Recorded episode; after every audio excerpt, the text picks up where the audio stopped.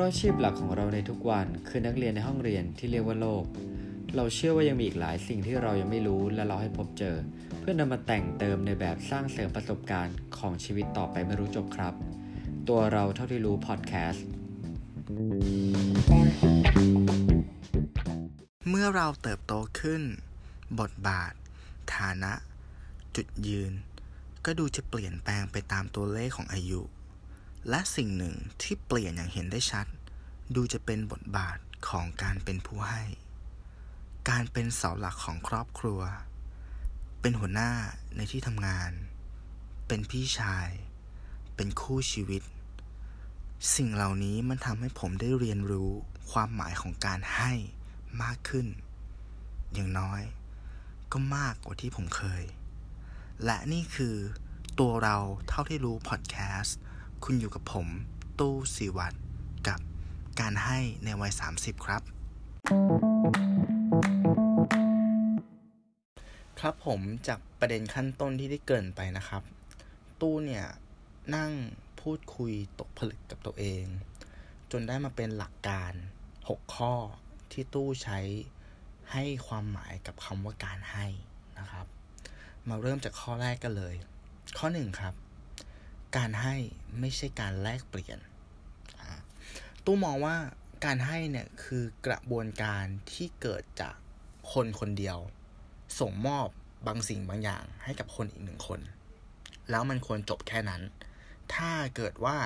มีการส่งกลับเนี่ยมันจะไม่ใช่การให้ละ มันคือการแลกเปลี่ยน ตรงนี้จะลิงก์มากับสิ่งที่เราทำอยู่ในชีวิตประจำวันได้อย่างไร อย่างเช่นตู้มองว่า บางครั้งการที่เราทำบุญทำทาน แต่เราทำไปด้วยใจที่คิดว่าเราทำเพื่อให้เรารวยขึ้น เราทำเพื่อให้เรามีหน้ามีตา หรือเราทำเพื่อให้เรามีชื่อแปะโชว์อยู่ในวัดเนี่ย อันนั้นไม่ใช่การให้ครับ อันนั้นคือการทำบางอย่างเพื่อแลกกับบางอย่าง คือเราหวังผลตอบแทนน่ะหรือบางทีคุณอ่า โอนเงินให้กับหน่วยงานบางหน่วยงานใช่ไหมครับ แล้วคุณเอาสลิปเงินโอนเนี่ยที่มีจำนวนเงินเนี่ยไปโพสแชร์ใน Facebook ตัวเองแบบเนี้ยลึกๆแล้วตู้ก็คิดว่ามันก็คือการทำบุญเพื่อเอามาใช้เขาใช้คำว่าอวดแล้วกันอวดในพื้นที่ของ social network มันก็ไม่ใช่การให้ที่บริสุทธิ์อยู่ดี มันคือการที่คุณทำ action บางอย่าง เพื่อหวังผล ใน action บางอย่างที่จะสนองกลับมา ฉะนั้นการให้ไม่ใช่การแลกเปลี่ยนครับ ข้อ 2 การให้ไม่ใช่การยัดเยียดออันนี้ก็อะต่อให้เราเนี่ยมีความประสงค์มีเจตจำนงเนาะที่จะให้อะไรบางอย่างกับคนคนนั้นเนี่ย แต่ก็ไม่ได้แปลว่าเขาต้องรับ เขาต้องสนองตอบเสียทุกครั้งไปนะครับ กรณีศึกษาก็อย่างเช่นว่าบางครั้งอะสมมุติเราเป็นคู่รักเนาะเราซื้อของขวัญให้แฟนเราก็ได้ ซื้อเสื้อให้เขาตัวหนึ่งเสร็จปุ๊บเนี่ยเขาไม่ใส่เอาเขาไม่ใส่ปุ๊บเราทุกเลยเราสึกว่า เฮ้ยทำไมอะ อุตส่าห์อุตส่าห์อุตส่าห์ซื้อให้ทำไมถึงไม่ใส่ อุตส่าห์ทำให้ทำไมถึงไม่รับ อุตส่าห์นู่นนี่นั่นให้ทำไมถึงไม่ขอบคุณ นี่ก็เหมือนกันครับ คือการให้มันคือ ใจที่อยากจะให้ แต่บางครั้งอะ เราคิดแทนเขามากเกินไป เราไปยัดเยียดว่าเออสิ่งนี้มันดีสำหรับเขานะ คุณต้องรับไปนะ แล้วคุณต้องเอาไปใช้นะ อันนี้ก็ไม่ใช่การให้ครับ อันนี้คือการยัดเยียดนะครับผม ต่อไปครับข้อสามการให้ต้องเกิดประโยชน์ด้วย อืม นอกจากเจตจำนงที่จะให้แล้วเนี่ย ต่อให้เราไม่หวังผลตอบแทนซึ่งดีนะครับ แต่เราควรพินิจพิเคราะห์เหมือนกันว่า สิ่งที่เราให้เนี่ย มันเกิดประโยชน์หรือเปล่า ถ้ายกตัวอย่างแบบดักดาเลยก็คือว่า คุณให้ปืนกับเพื่อนคุณไปอย่างเงี้ย เพื่อให้เพื่อนคุณไปยิงใครสักคนหนึ่งอย่างเงี้ยอ่าเห็นไหมมันก็ไม่ใช่การให้ที่ถูกต้องละ ฉะนั้นมันก็ควรคำนึงถึงประโยชน์ โทษ จริยธรรมศีลธรรมด้วยนะครับ การให้ที่ดีควรให้แล้วเกิดประโยชน์ ข้อที่สี่ครับ การให้ ต้องไม่ลำบาก ต้องไม่ลำบาก ให้ในปริมาณที่เราโอเค ลองนึกภาพนะครับ ถ้าเราต้องเฉือนเนื้อตัวเองเนี่ย เราให้คนอื่น เฉือนไปเรื่อยเฉือนไปเรื่อยจนสุดท้ายแล้วเราเหลือแต่กระดูกอะสิ่งนั้นมันก็ไม่ต่างอะไรจากการทำร้ายตัวเองหรือเปล่าครับ คุณผู้ฟังคิดว่าไง ผมมองว่าให้ให้มันพอดี ให้มันโอเค ให้เหมือนกับเราเป็น อืม แม่ไก่ก็ได้ ที่ไข่ออกมา เราให้ไข่เขาโอเคนั้นก็คือเราไม่ได้ลำบากนะ มันเป็นสิ่งที่มันสามารถสร้างขึ้น หรืองอกเงยขึ้นมาได้ทำอะไรไม่เกินตัวครับ การให้ต้องไม่ลำบาก ข้อห้าครับ เบ็ดตกปลา มีค่ามากกว่าปลาทั้งบ่ออะอันนี้ก็เป็นแนวคิดที่คุณผู้ฟังเนี่ย น่าจะเคยได้ยินกันเยอะแล้วแหละ ก็ตามนั้นครับผมก็คือมันเป็นแนวคิดที่ควรเอามาใช้มากๆเลยนะครับ ขยายความก็คือ know how วิธีการ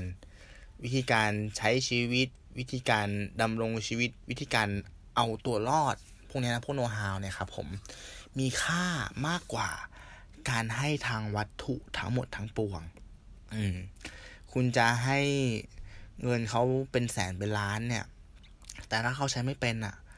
สักวันหนึ่งมันก็หมดครับ แต่ถ้าคุณสอนเขาให้เขาทำมาหากินนะครับ คุณสอนเขาให้เขาสามารถผ่านเหตุการณ์ เรื่องราวตรงนั้นได้ด้วยตัวเขาเองเนี่ย มันจะเป็นวิชาเป็นสกิลที่ติดตัวเขาไปตลอดครับผม แล้วเขาจะอยู่รอดได้บนโลกใบนี้ ฉะนั้นข้อ 5 ครับ know how สำคัญกว่าการให้ทางวัตถุครับผม แล้วก็มาถึงข้อสุดท้ายนะครับ ข้อ 6 ขยายความเป็นไปได้ของการให้ แล้วฝึกให้อย่างตรงจุด อ่า อันนี้มันมาจากการที่ว่ารู้สึกว่าบางครั้งเนี่ย ถ้ามันมีรีเควสขึ้นมาเนาะการร้องขอของฝั่งตรงข้ามเข้ามาเนี่ย ถ้าสิ่งที่เขาขอเนี่ย มันไม่ตรงกับสิ่งที่เรามีเนี่ยสิ่งที่เรามักจะทำก็คือปฏิเสธไป แต่ถ้ามองให้ลึกไปกว่านนั้นนะครับ บางครั้งสิ่งที่เขาขอมาเราไม่มี แต่เราก็สามารถoffer อย่างอื่นที่เรามีให้เขาได้นะ แล้วสิ่งนั้นอะ่ะ มันอาจจะช่วยเขาได้ในระดับหนึ่งหรือมันอาจจะเป็นสิ่งที่ดีกว่าสิ่งที่เขาเรียกร้องในตอนแรกด้วยซ้ำอย่างเช่นว่าอะสมมุติว่าเพื่อนเป็นหนี้ใช่ไหมครับ เพื่อนโทรมาขอยืมเงินคุณอย่างเงี้ย แล้วคุณไม่มีเงิน คุณปฏิเสธไป แต่ถ้าคุณให้ความรู้เขา สอนให้เขา แก้หนี้ สอนวิธีคิดเขาให้หลุดจากหนี้ไอ้ตรงนี้เนี่ย ความรู้ตรงเนี้ย มันอาจจะมีค่ามากกว่าเงินที่คุณให้เขายืมก็ได้ หรือหลายอย่างบางครั้ง เขาอาจจะขอ ของเงินเหมือนกันก็ได้ แต่คุณไม่มีเงินเนี่ย คุณจะลงแรงก็ได้นะอ่าคุณไปช่วยเขา ใช้แรงช่วยเขา มันก็พอจะ support เขาได้ในระดับหนึ่งเหมือนกันนะครับ ฉะนั้นทุกครั้งที่มีการเรียกร้องร้องขอเขาเนี่ย ถ้าสิ่งที่เขาขอ มันเป็นสิ่งที่เราไม่พร้อมจะให้ เราลองถามเขาดูครับว่า มันพอจะมีอะไรอย่างอื่น ที่เราพอจะช่วยได้ไหม การให้ ให้ตรงจุด และขยายความเป็นไปได้ครับ ก็ขอบคุณที่ฟังกันมาถึงตรงนี้นะครับคุณผู้ฟังทุกท่าน สุดท้ายนี้ตู้ขอสรุปความหมายของการให้ของตู้เนี่ยในแบบที่ตู้ตีความเนาะการให้เหมือนการปลูกต้นไม้ครับ ถ้าคุณได้ให้สิ่งดีๆ กับคนอื่นเนี่ย มันก็เหมือนกับการโปรยเมล็ดพันธุ์ดีๆลงไปบนดิน แล้วเมล็ดพันธุ์เหล่านั้นเนี่ยมันก็จะเติบโตขึ้น โตขึ้นโตขึ้น บางต้นอะใช้เวลาไม่กี่เดือน บางต้นอาจใช้เวลา สองสามปี หรือบางต้นอาจใช้เวลาเป็นสิบปี แล้วดอกผลของมันเนี่ย คุณอาจจะได้หรือไม่ได้ประโยชน์กับมันก็ได้นะ แต่มันเป็นประโยชน์ให้กับโลกใบนี้ครับ แล้วมันจะส่งต่อ การให้อย่างไม่มีที่สิ้นสุด ขอบคุณที่ติดตามตัวเราเท่าที่รู้ EP นี้ สามารถรับชมเราได้ในหลาย ๆ ช่องทางนะครับ Facebook YouTube Spotify Anchor วันนี้คุณกับผมตู้สิวัตรแล้วเจอกันใหม่ EP หน้าครับ สวัสดีครับ